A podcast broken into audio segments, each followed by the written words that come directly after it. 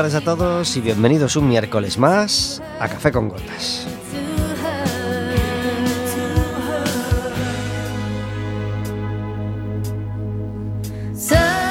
Estaremos con vosotros como todos los miércoles de 4 a 5 de la tarde en el 103.4 de Quack FM, en quackfm.org, en la aplicación móvil y como sabéis, cualquier día, cualquier hora y cualquiera de los programas en Radioco Café con Gotas.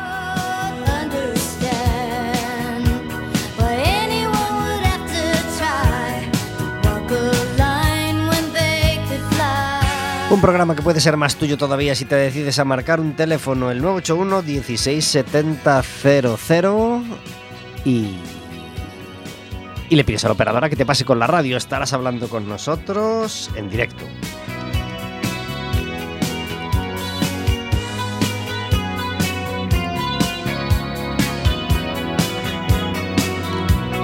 Supuesto, también tenemos un teléfono directo, el 881-012-232. Si nos llamas, podrás hacerle preguntas a nuestra invitada, podrás hacernos preguntas a nosotros y podrás pedirnos entradas para el baloncesto, para el siguiente partido del Básquet Coruña. Este pasado domingo fuimos a ver al Básquet Coruña contra el Cantabria y ganamos de paliza, casi 40 puntos y hubo ratos del partido que, tuvimos más de 40 puntos de diferencia.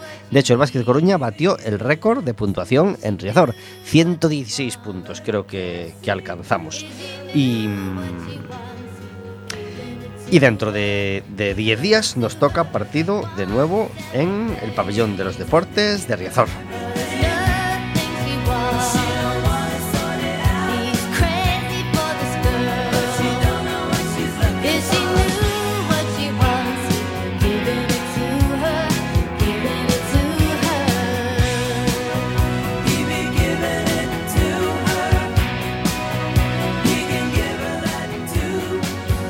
Nos tocan dos partidos fuera de casa. Este domingo jugamos a las 5 en. Perdón, este sábado jugamos a las 5 en Valladolid. El día festivo, el miércoles 1, jugamos en Menorca a las 8 de la tarde. Y el domingo 5, a las 8 de la tarde, en el pabellón de los deportes de Riazor, jugamos contra el Forza Lleida. Así que.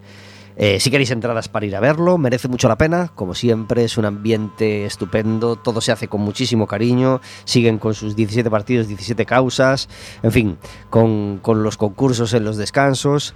Eh, muy recomendable, como siempre, el Básquet Coruña, eh, el club al que agradecemos que siga colaborando con Quack FM, con Café con Gotas.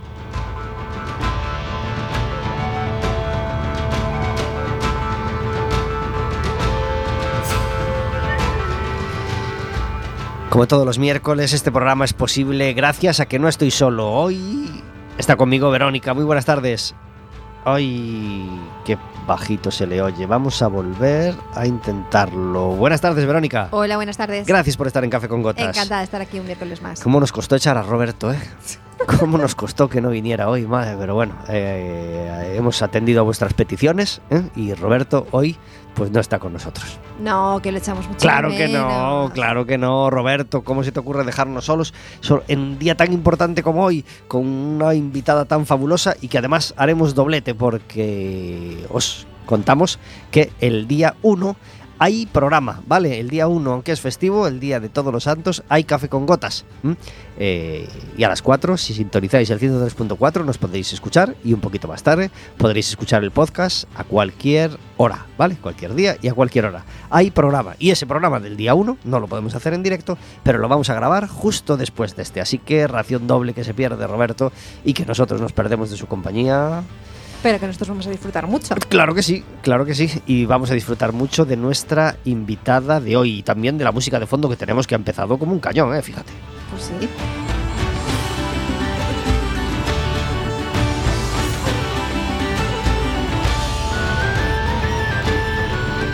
Hoy tenemos de fondo un disco de Luarna Lubre que se llama Extramundi y tenemos con nosotros a una invitada que viene abusando, abusando de romper la regla no escrita, pero la regla que intentamos, eh, bueno, que solemos cumplir en Café con Gotas de dejar pasar un año hasta que él, eh, bueno, hasta repetir invitado. Pero esa norma la rompemos cuando el invitado tiene algo importante que contar. Imaginaos, presenta libro, presenta disco, mm, algún evento de este tipo.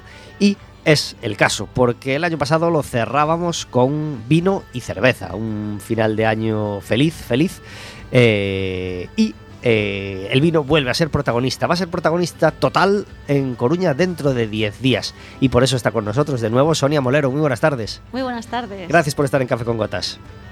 A vosotros. Nos alegramos mucho de que repitas sin esperar un año. Es que el vino llama mucho. Claro, y había Me cosas, hay cosas muy importantes que contar, ¿verdad? Sí, no presento disco, no presento libro, pero presento Sarao. Sarao, no, claro. Ya no es la primera vez, y presento muchos Saraos últimamente. Así tengo la voz. Eh, hay un festival que se celebra en Coruña desde hace cuánto tiempo? Pues esta es la segunda edición. Segunda edición. Sí. ¿El año pasado? El ¿Dónde año fue? pasado fue en el mismo lugar, fue Ah. la primera. eh, lo hicimos con mucha ilusión y eh, para sorpresa nuestra pues tuvo mucho éxito y, y ahora pues este año repetimos con más ganas y con más sorpresas y más asistencia, esperemos. ¿Qué fue lo mejor del festival del año pasado? Bueno, vamos a, No, vamos a, vamos vamos a enmar- primero. enmarcar primero. Claro, Sonia Molero después. es experta en vinos, en, en vinos de, de todo tipo, de todas partes y, y sobre todo en, en insistir en democratizar el vino y en recordarle a todo el mundo que el vino no es algo elitista, ni mucho menos, sino que el vino es una bebida maravillosa al alcance de cualquiera y que, y que y, es uno de, uno de los puntos fuertes donde intentan centrar siempre su, su- su tiro. El año pasado se les ocurrió eh, celebrar un festival que se llama Rebel. Wines Fest y es un festival de vino natural. De, de- ¿cómo, ¿Cómo salió la idea de- del festival del año pasado? Pues la idea salió porque, evidentemente, como pues, yo profesional del vino y en este caso la persona que lo organiza conmigo, que es Judith Cabana, que lleva todos los temas de comunicación y que es la mente pensante y la que hace las imágenes tan chulas y, y que pasen cosas muy bonitas en este evento, aparte de que haya vino, que es quizá mi parte, pues ante la necesidad pues eso de, de acercarlo un poquito a, pues, al cliente final, a la gente de a pie, a la gente joven eh, y quitarle un poquito ese, no me gusta decirles novismo, pero sí que quizá eh, la gente huye un poco porque cree que es algo complejo, que hay que saber, que no, ah, no entiendo de vino, paso, no consumo. Y bueno, queríamos hacer un evento divertido en el que hubiera vino sin más, pero este tipo de vino. Vale, la primera pregunta que se me viene a la cabeza es, ¿vinos naturales? Sí. ¿No todos los vinos son naturales? No, no todos los vinos son naturales. Eh, exactamente, nuestro festival engloba eh, vino natural, vino ecológico y vino biodinámico. ¿Vale? Eh, tenemos que pensar que el vino, como muchos otros alimentos, algunos de ellos pasan un proceso industrial, ¿no? que son pues la mayoría aquellos que encontramos en supermercados, etcétera, o pues grandes bodegas que para controlar su producción lo necesitan. Esto sería por una parte.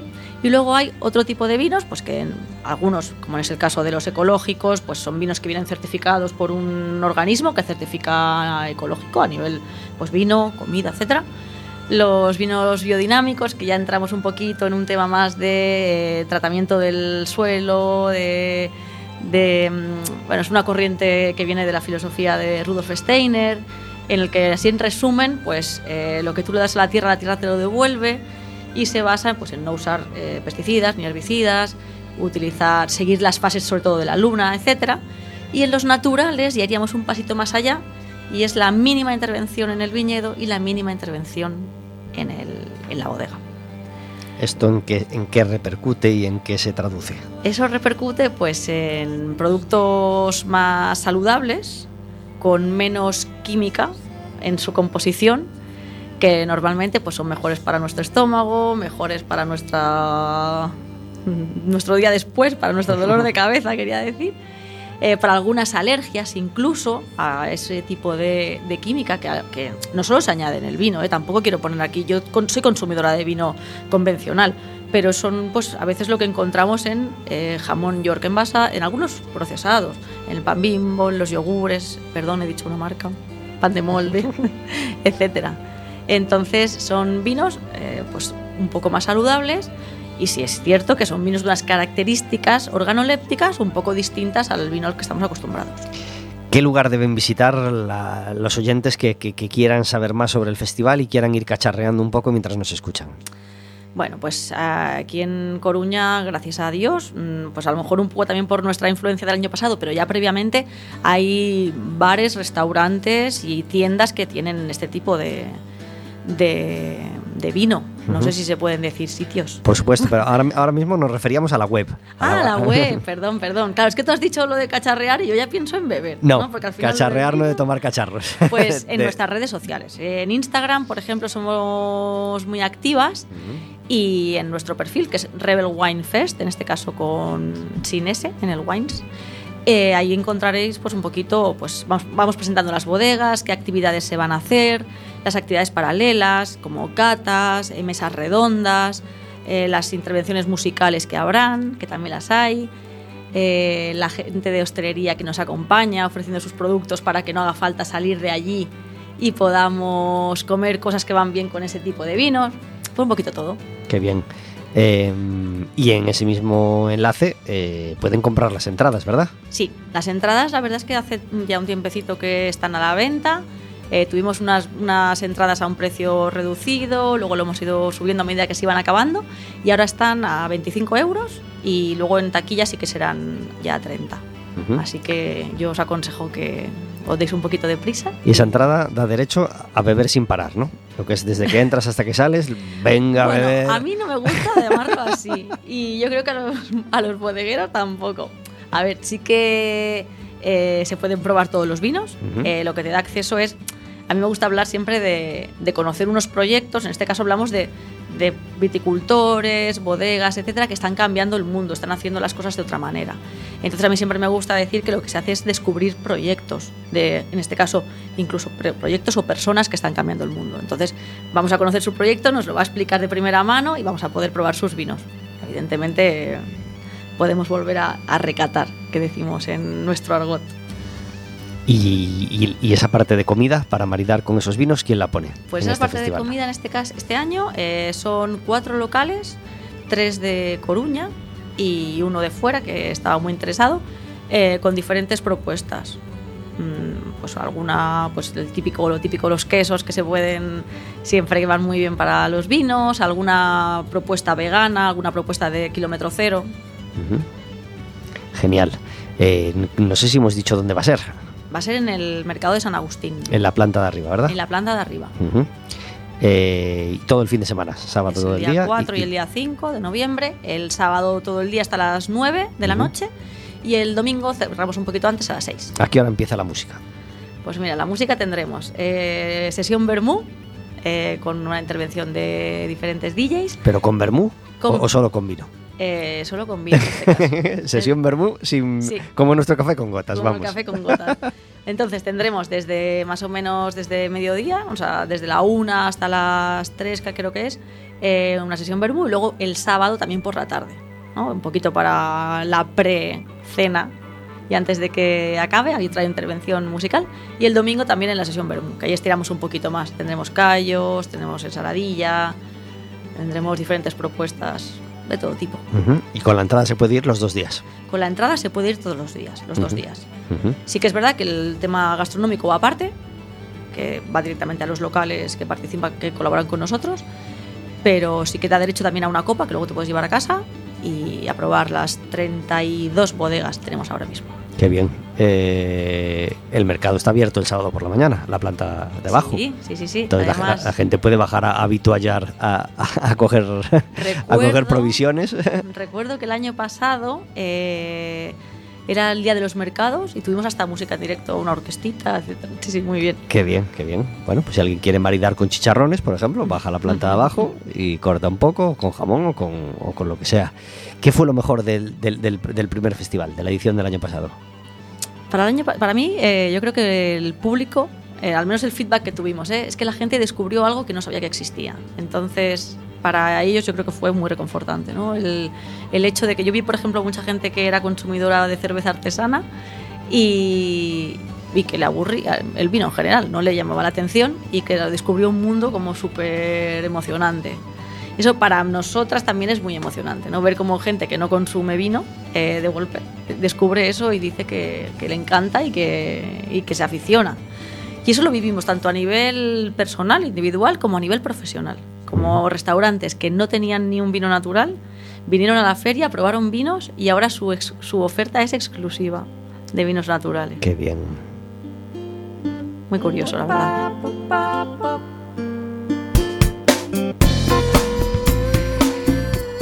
Hace poco teníamos un, Lazos de Sangre, ese programa de televisión española donde hablaban de Mecano y donde hablaban de lo cruda, de lo crudas que eran las discusiones y digamos el, malestar o, las diferencias que había entre los hermanos Cano, entre José María Cano y, Nacho Cano.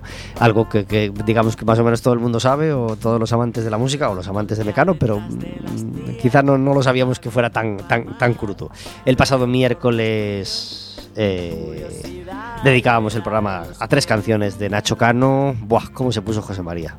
me llamó, me puso verde. ¿Qué, ¿Qué pasa con Nacho? ¿Que por qué Nacho sí y yo no? ¿Que cuál es mi programa? Bueno, me puso fino.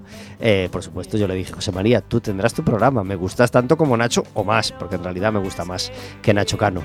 Así que hoy, tres canciones de José María Cano. Empezamos con esta, que fue el primer single de su primer disco en solitario tras Mecano de tres años, tres.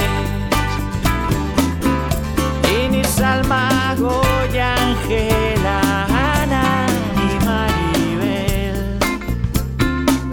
Por más que no pego ojo, me va de patadas, se mea en la cama, me paso la noche como el dos de oros, como el que cuida un tesoro. Y ahora tengo un que hace un metro diez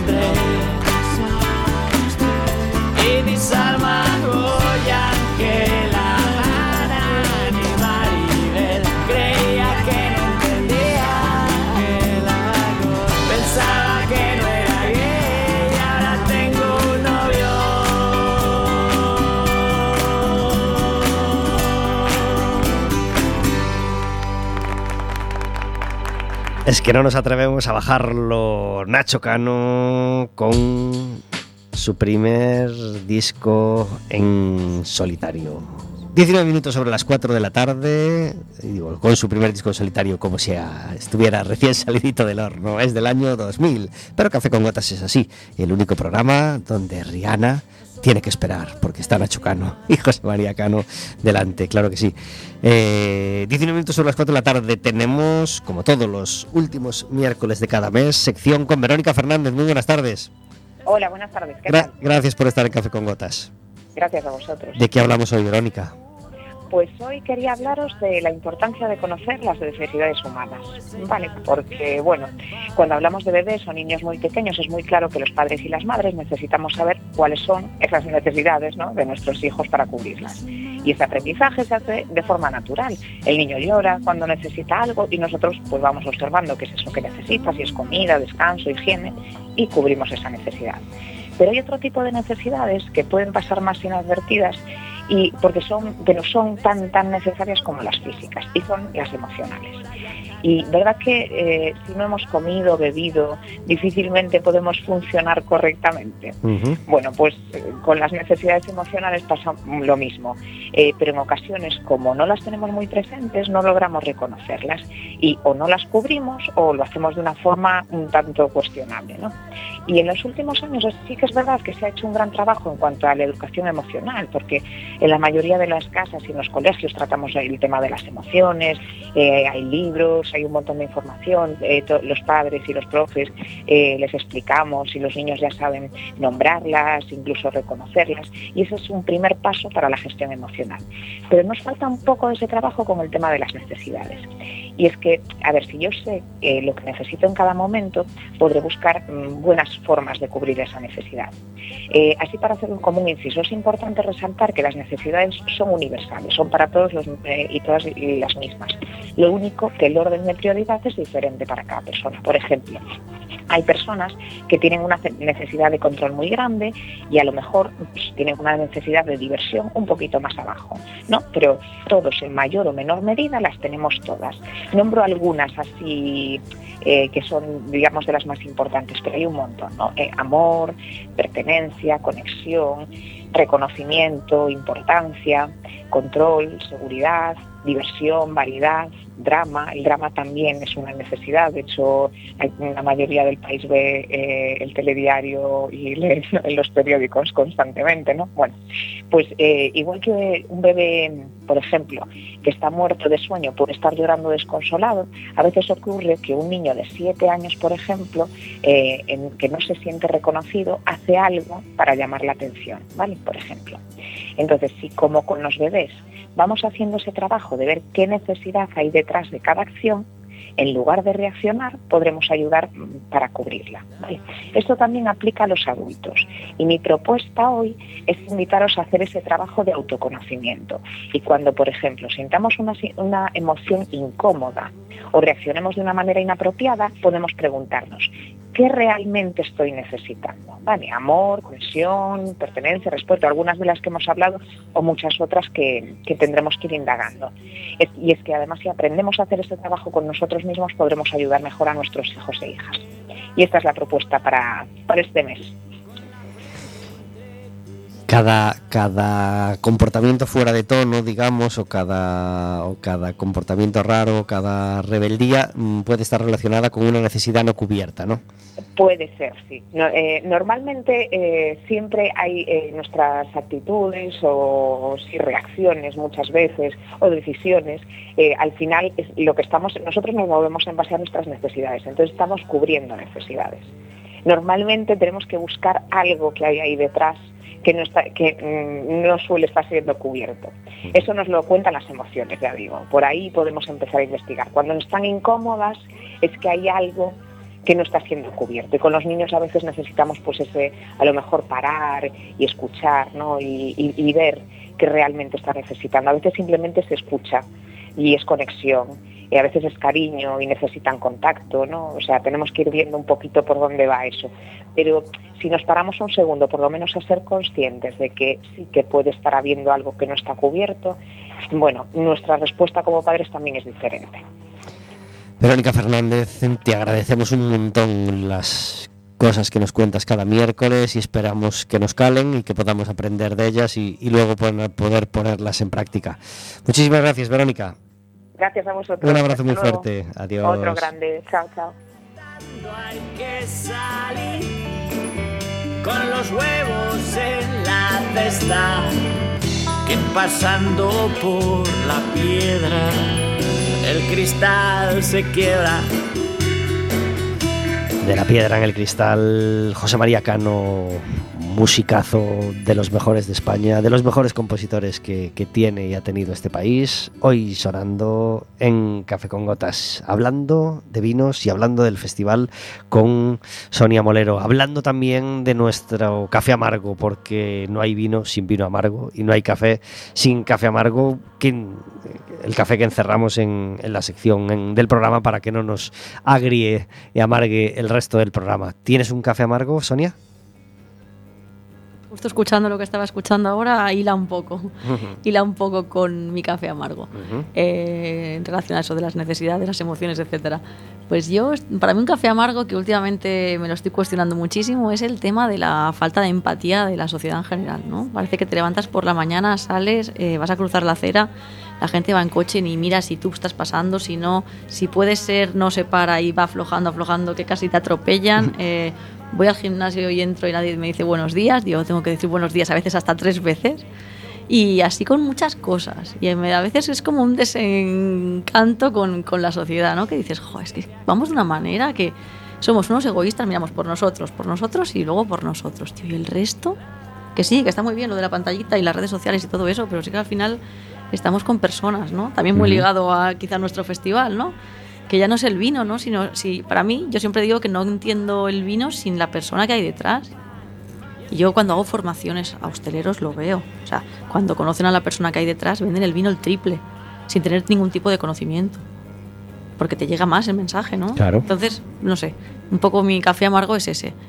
Que parece que cada vez vamos más al individualismo, al egoísmo y a la poca empatía y, y adiós, ¿no? Al carajo se va a ir la sociedad. Y el a día, que, el día que pruebas ese café es un día muy amargo, porque, porque esa es una sensación muy desagradable. Es que es muy desagradable y es que a veces te dan ganas de ir no mirando, o sea, mirando solo para ti, porque es que miras hacia alrededor y sí que es verdad que a veces tienes una situación o algo que dices, bueno, va, que sí, que se salva, que vale la pena. Pero es que hay muchas que al cabo del día dices, jolín. Sí. No merece. Algunas veces dices, ¿para qué me esfuerzo yo si los demás no se esfuerzan? Claro, sí, sí, tal Sí, cual. sí, es- pero bueno, Es, cierto, pero bueno. Nos adherimos, Nos nos adherimos totalmente a ese café amargo y, y llamamos a Silvia Penide para, para que nos regale, como nos regala a veces, eh, esa frase de la vida puede ser maravillosa varias veces al día, porque sí, porque, porque es cierto que es así. Lamentablemente hay otros momentitos del día donde, donde esa falta de empatía nos hace ver todo gris y todo, y todo oscuro. Esperemos que haya más momentos de, los otros, por supuesto. ¿Tú tienes un café amargo, Vero? Mi café amargo de hoy es eh, la gente que se perfuma demasiado. Vamos a ver, lo de, lo de los olores es algo muy personal. Entonces, lo que a ti te huele genial, te encanta, te parece un olor fabuloso, a mí me puede horrorizar, me puede asquear y me puede marear incluso. Entonces, eh, yo no entiendo por qué la gente se empeña en echarse un perfume súper cargante, súper eh, penetrante, tan, tan, tan, tan, no sé, no sé si es que se echa mucha cantidad, si es que el olor es así, pero es que yo que soy muy, muy, muy delicada con los olores, porque todo me molesta y todo, todo me hace daño y todo me, me- me- me- me- me- me- me produce una sensación de, de- de- de agobio, de no poder respirar y cosas así. Ya me pasa mucho, eh, eh, por ejemplo, cuando alguien está fumando. Pero bueno, ya no vamos a ir. Pero es que me ha pasado de ir por la calle y cruzarme con una persona que huele a una cosa, pasa- cruzarme con la siguiente que huele a otra, cruzarme a la siguiente que huele a otra, que dices, ostras, pero vamos a ver. pero, ¿cómo puede ser?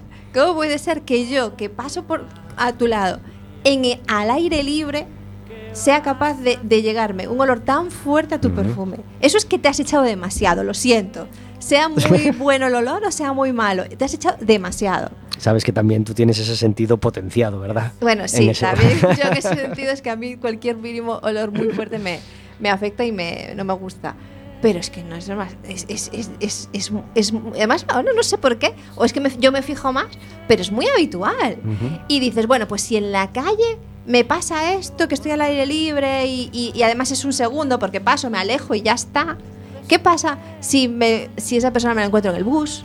O, o en una fila o en un, no sé, en un restaurante. Me pasó el otro día que fui a un restaurante y tenía un ambientador tan fuerte Sí. que digo, es que, es que no me deja saborear la comida. Uf, pues eso en un restaurante puede O sea, ser es que no- demoledor. De verdad, es que ya sé que yo tengo una tara con el tema de los olores, lo sé, lo sé. Pero ya no voy a- al detalle de todos los olorcitos que a mí me molestan. No, digo que algo que es que es, eh, de verdad, eh, demas- demasiado potente. Pero creéis que, que es que últimamente la gente Yo se echa más sí. colonia que Yo antes? sí, no sé. o huele más fuerte que antes. No lo sé, pero mi impresión es que sí. Yo es que, mm, perdona, Vero, pero es que me, me lo has quitado. O sea, yo no sé por qué no se me ha ocurrido decirlo a mí eso. es que, claro, yo no me veis porque esto es la radio, pero es que estoy aquí haciendo espavientos en plan, no, no, me lo ha quitado, me lo ha quitado. Yo tengo dos casuísticas que a mí Tú dices que pierde. Yo es que pierdo los nervios completamente. Sí. Una es cuando hago deporte o voy al gimnasio a las 7 de la mañana y me encuentro con gente que lleva un perfume que se usa para ir a la discoteca a las 5 de la mañana y no a la calle. Y lo lleva gente que no va a la discoteca. No me digas. Sí, porque hay perfumes que además son para momentos concretos. No son para ir a las 7 de la mañana Y por se la ponen calle. perf- perfumados para ir al gimnasio a las 7 Sí, de la mañana. sí, Madre mía. con unos perfumes concretos que os podría decir el nombre, la marca, porque yo soy una friki. Queremos de aprender, dinos, dinos, por favor, queremos No, aprender. no, no voy a decir la marca porque puede. pues no, no quiero. No, por- no porque No a lo mejor no- hay no gente que malo, le no es gusta. malo, no es no, no, no, no. Quien, Pero a ti esa hora te repatea. No puedo, no puedo. Esa es una. Y otra es en cualquier ambiente relacionado con el vino, lo que acabas de decir tú de los restaurantes. Yo voy a veces a dar formación a gente que vende vino con perfumes de ese tipo. Que les dices, no puedes, o sea, tú no puedes vender, o sea, solo huele a ti. Claro. O, o ir a una cata de vino que se sienta al lado alguien con ese perfume. Es que es yo tan me voy. invasivo, es que es tan tan invasivo que además que no lo puedes evitar. Imagínate que alguien se sienta a tu lado con un perfume que lo detesta. No, es que puede ser, puede, puede llegar a ser, tú lo has dicho, tú has sido muy polite, que estás siempre aquí, yo que vengo solo voy. Es que puede ser nauseabundo, claro, sí, sí, totalmente. aunque esté fabricado para oler bien. Claro, porque lo que a ti te huele bien, a lo mejor a mí no me gusta. A mí Bueno, me pues a lo mejor me eso es también un poco la empatía, también, ¿eh? El egoísmo. Tú te pones ahí. Está claro, un pero montón. ¿de verdad es necesario? No. Primero, yo estoy an- anti, soy anti perfumes. Evidentemente yo no los uso y, y tal. Pero, pero es que sí, soy anti perfumes de, los demás. No cre- creo que haya la necesidad. Yo creo que si te duchas todos los días no necesitas un perfume, de verdad. Y si lo quieres echar, vale, utiliza un poquito que lo huelas tú solo, que a ti, si te hace sentir bien, porque hay gente que dice, no, es que a mí ese olor me hace sentir bien, me gusta, tal, vale, perfecto. Pues échate un poquito para olerlo tú o la persona que se acerca a ti a darte un abrazo, a darte un beso, pues que sienta ese, ese olor particular. Pero no hace falta que lo sienta todo, la, la manzana, la redonda la- de donde vives. No hace falta. Sí, sí, tal cual. Nos adherimos, por supuesto, a ese café amargo. Hay gente que les llama a esos perfumes eh, tumbagobiernos. sí, en serio. Yo, porque escucho, mm, veo YouTube de perfumes y cosas de esas. Ajá. Pues, pues nada, nos adherimos y ahí abrimos esta ventana al mundo de los perfumes que a lo mejor no hemos abierto nunca o casi nunca en Café con Gotas, claro que sí. Eh, yo tengo un café amargo, muy amargo, eh, que es la, la- última ola de robos que estamos viviendo en Coruña. Eh, cada día mm, tenemos en el periódico un robo más nauseabundo, más eh, detestable que el anterior en, en zonas de todo tipo, no se restringen a un solo barrio, afectan a todos los barrios de Coruña y, y eso nos hace sentir pues, muy incómodos, muy inseguros y muy enfadados con, con el ajeno que, que quiere, que, que se anima a, robar. Y en concreto, pues con una noticia. Hace poco hubo un robo en una frutería de la Sagrada Familia y creo que era una persona bastante mayor la que, la que, bueno, la que fue amenazada. Además creo que, que evitó el robo, que evitó el robo, eh, bien amenazada, con un cuchillo en el cuello además y, y toda la pesca. Y eh, tras el robo creo que decidió cerrar la frutería, es lo que decidía la... Y, y eso te hace sentir todavía peor, ¿no? Que, que un intento de robo, o robo consumado, no, no recuerdo, pues ya te haga tirar la toalla con la falta que hacen las fruterías, con la falta que hacen los, los comercios de a pie y los comercios de barrio, pues mm, te hace sentir todavía peor, ¿no? Que, ese robo eh, provoque un local más vacío, una persona que se jubila antes de tiempo, una persona que estaba siendo medianamente feliz con su frutería o a largo, en fin, o que la necesita para trabajar seguramente, para vivir, eh, y que diga, mira, para vivir con esta inseguridad prefiero cerrarla y buscarme la vida de otra manera, pues nos, nos hace sentir, o a mí por lo menos, pues, pues mucho más triste todavía. Así que am- amargado quedo con este café.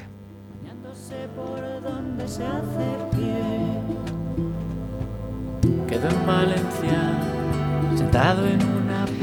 35 minutos son las 4 de la tarde hablando con Sonia Molero, co eh, con Judy Cabana de este, de este, de este festival de vinos, de esta feria de vinos que se va a celebrar en San Agustín el fin de semana que viene.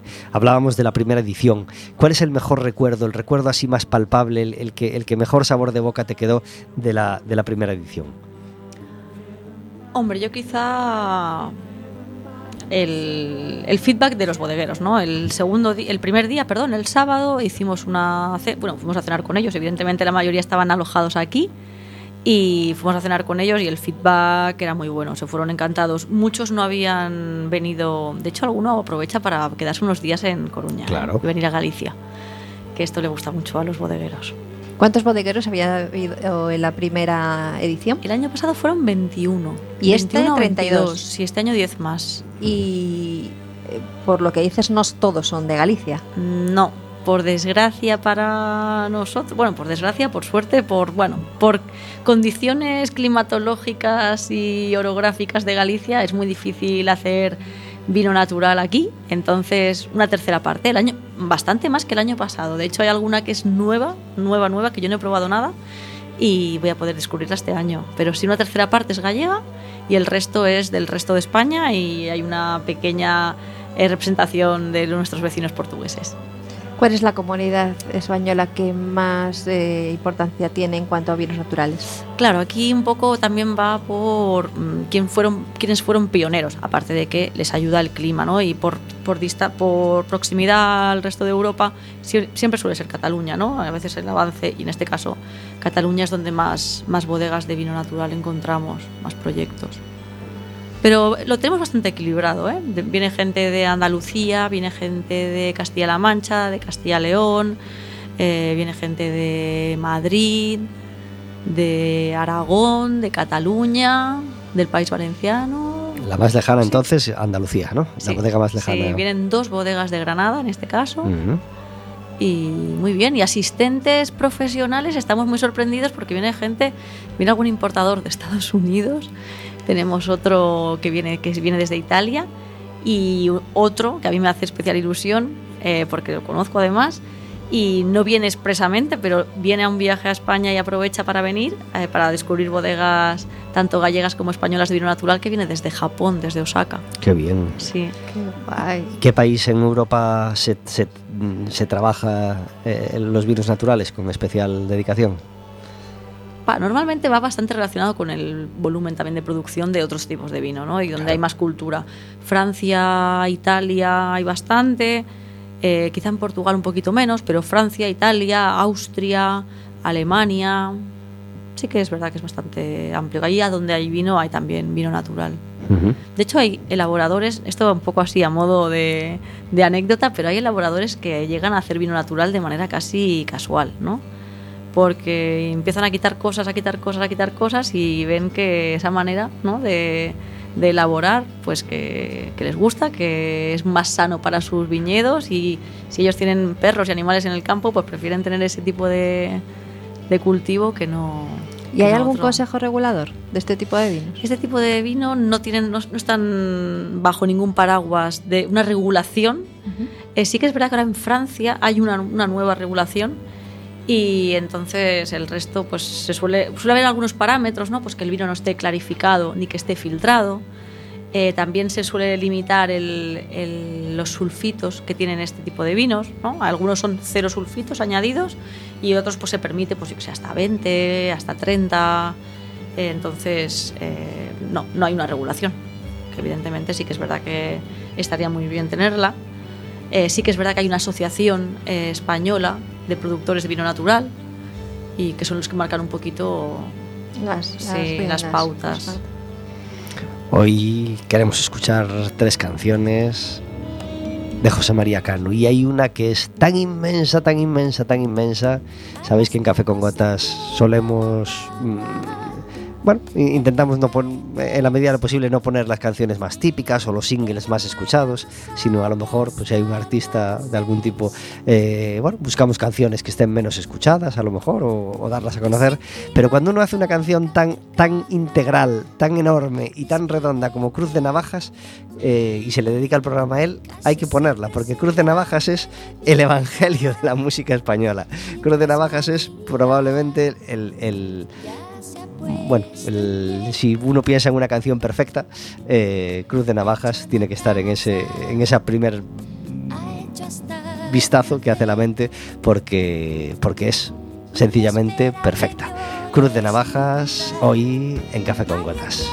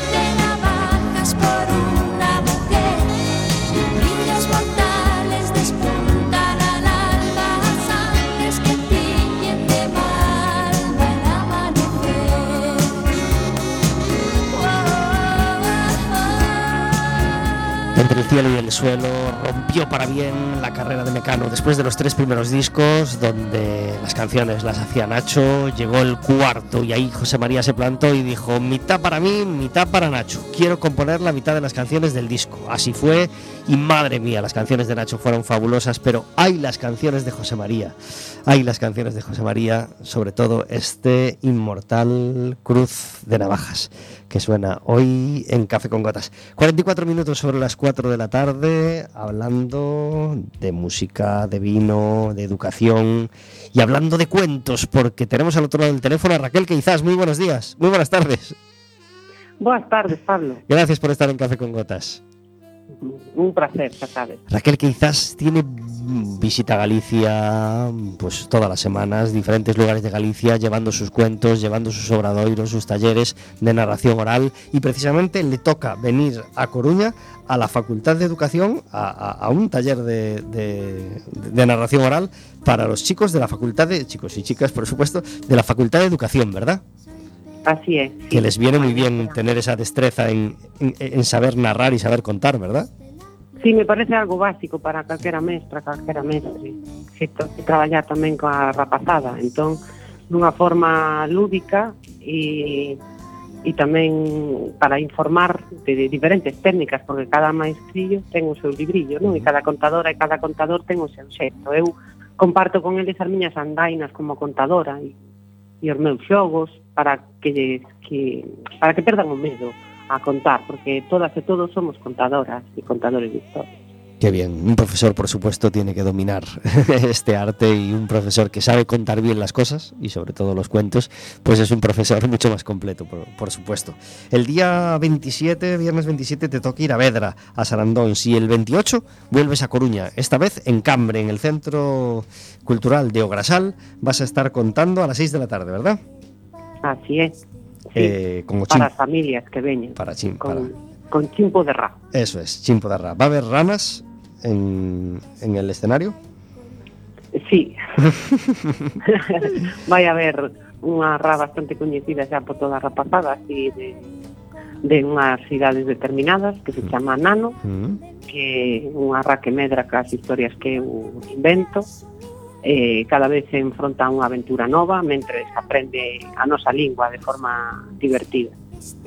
¿Qué momento vive eh, la narración oral en Galicia? ¿Hay un, florecimiento y un momento dulce de, cuentacuentos que, que mantienen este arte, eh, Mm, digamos, en paralelo a los monólogos, ¿no? que es un arte que, que, ha ido creciendo a lo largo de los años y que tiene un sitio muy establecido, pero que, que es perfectamente compatible con, con, el del cuentacuentos, que es diferente y que también es muy necesario, ¿verdad? Desde logo, sí, son diferentes maneiras de contar e a narración oral galega pois eu penso que está nun momento moi bo hai moitas compañeiras e compañeiros cada vez somos máis, agora temos a Asociación de Nova, de narradoras e narradores galegos, eh, claro, xuntándose sempre se fai máis forza e, e non sei, eh, así que continue así.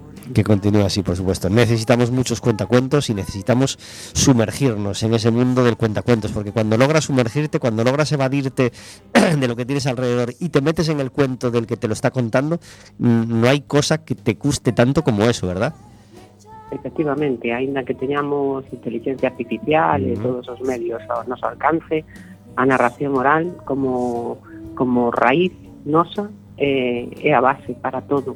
¿Sientes que hay muchos niños que no llegarán a conocer nunca eso? Que, que- que nunca eh, es- van a saber lo- el gustito que da y, y el placer que da meterse en el cuento de alguien que te lo está contando? ¿Vivir dentro de ese cuento?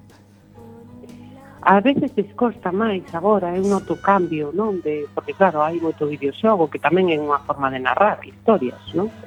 Eh, entón a veces descosta máis abstraerse e imaginar, pero unha vez que eh, entran na historia mm, disfrutan moitísimo da palabra, Ujú. do, do, da expresión corporal, de, de todo o que se pode chegar a transmitir a través dunha historia narrada. Así, así tiene que ser. Raquel, muchas gracias por estar con nosotros en Café con Gotas y que disfrutes mucho de- del obradoiro de mañana y del cuento de Cambre del, del- de este sábado a las 6. Moitas grazas. Un abrazo moi fuerte. Así de ben, vale? Adiós. Un abrazo grande, ata Adiós. logo.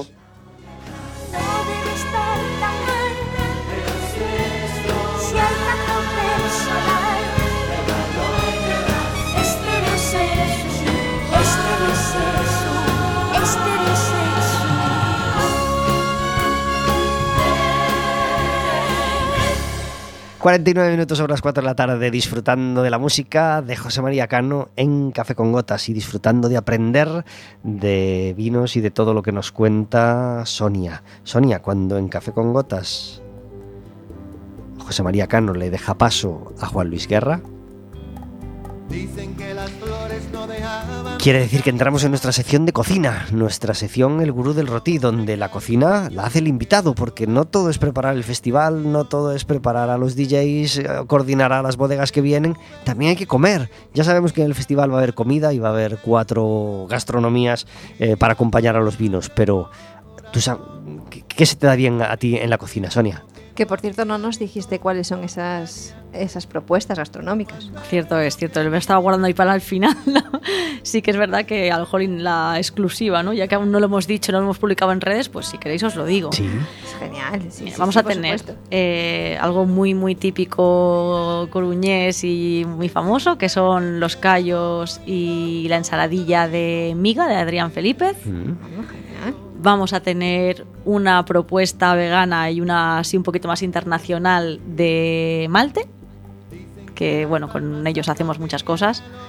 Eh, luego tenemos eh, una tabla de quesos nacionales e internacionales y un Stilton con Oporto que nos están preparando desde hace ya eh, una semana y pico para la ocasión de Ultramarinos Galera para poder consumir allí. Y luego una opción muy chula que tengo muchas ganas de conocer que se llaman Mojar, que son unos chicos que hacen cocina a kilómetro cero.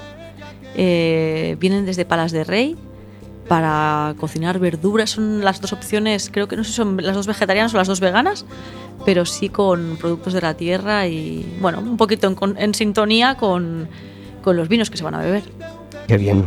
Eh, hoy es el Día Mundial de la Pasta y la pasta mm, nos gusta a casi todos. ¿Te gusta la pasta, Sonia? Sí, sí, a mí me gusta todo, ¿Y por tu, prefer- desgracia. ¿Y tu preferida es? Por, Mm, por desgracia, no mujer. Por, a mí por- me gusta todo, pero de hecho me gusta la, sal- la pasta sin mucha salsa. O sea, yo soy muy de pasta, eh, aceite, ajo y poco más. Pero bueno, Ujú. si tengo que coger algo, mm, venga, un pesto. Un pesto. Sí. Es que cuando una pasta al pesto está buena, te mueres. Sí, sí, sí, sí, sí. Y yo la última pasta al pesto maravillosa la comí en Lugo. Bueno, mira. Mm, fabulosa, fabulosa. No sí, hace sí. falta irse muy lejos, así viajaste. Claro, allí, claro, claro, me encantó, que- me encantó. Me sentó como un tiro después. Bueno, no sé por también qué, es pero, lo que tiene. pero me encantó, me encantó. Eh, ¿Tu preferida, Vero? ¿Cuál es? Eh, mi pasta. Sí, ¿tienes una pasta preferida? Yo creo que una buena salsa de tomate casera, bien hecha, con pasta es lo más rico del mundo. Y ya está, nada más. Pasta y salsa de tomate.